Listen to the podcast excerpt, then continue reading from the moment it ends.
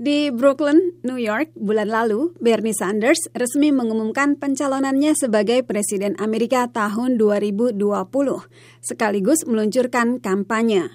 Sebelum ia tampil, penasehatnya yang banyak dinilai sebagai paling berpengaruh dalam karir politik Sanders lebih dulu naik ke panggung dan memperkenalkan diri sebagai Jane Sanders, istri Bernie. Pernyataan singkat Jane itu menuai pujian sekaligus kritik. Ia mengakui pernyataannya itu tidaklah pas secara politis. Yang pasti, label istri tidak menangkap luasnya pengaruh Jane dalam karir politik suaminya. Selama 30 tahun, mencakup belasan kampanye untuk kantor federal, Jane berperan sebagai konsultan media, pengganti, penggalang dana, kepala staf, juru bicara kampanye, dan kepala pakar strategi. Jane has worked with me. She's not only been a wife, but a colleague for many, many years. Semula, Jane keberatan Bernie berkiprah lebih dalam ke politik. Namun, setelah veteran militer dan kalangan Partai Republik di Vermont menyatakan dukungan, ia rela dan memberi dukungan penuh.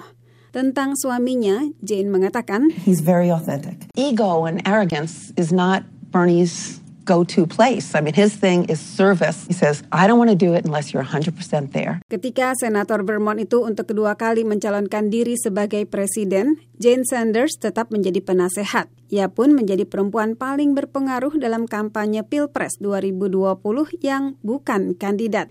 Baru-baru ini, kritikus mempertanyakan peran Sanders Institute, lembaga nirlaba yang didirikan Jane Sanders dan anak lelakinya, yang mencampur urusan penggalangan dana, keluarga, dan pengembangan kebijakan kampanye.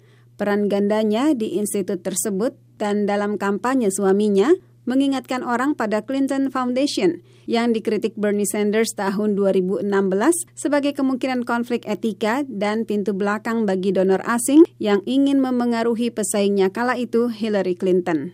Pertengahan bulan lalu, Jane Sanders menghentikan sementara operasi kelompok think tank itu.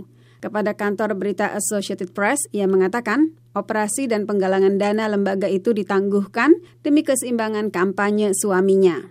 Jane terbukti mampu menjadi pengisi yang penting dalam acara untuk suaminya, khususnya kini kala sebagian besar kandidat presiden adalah perempuan. Ia juga menjadi penghubung penting bagi aktivis progresif di jantung kubu Sanders dan menjadi tuan rumah pertemuan para pembuat kebijakan dan aktivis.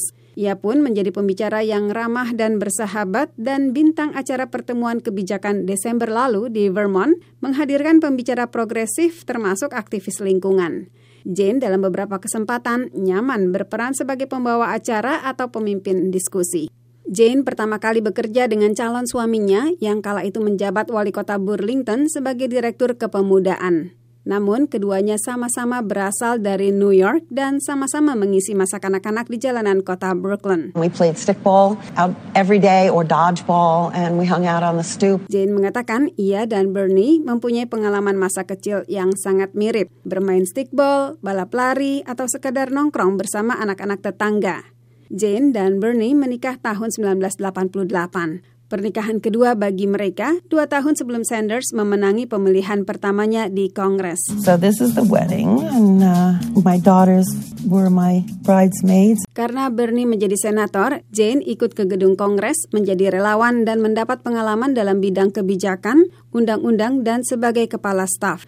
Beragam pengalaman dan perannya menjadi pijakan dan modal dalam langkah mendampingi Bernie dalam kampanye atau tampil solo untuk suaminya. Ia menyatakan akan lebih aktif. Thank you for coming. Karlina Amkas, VOA Washington.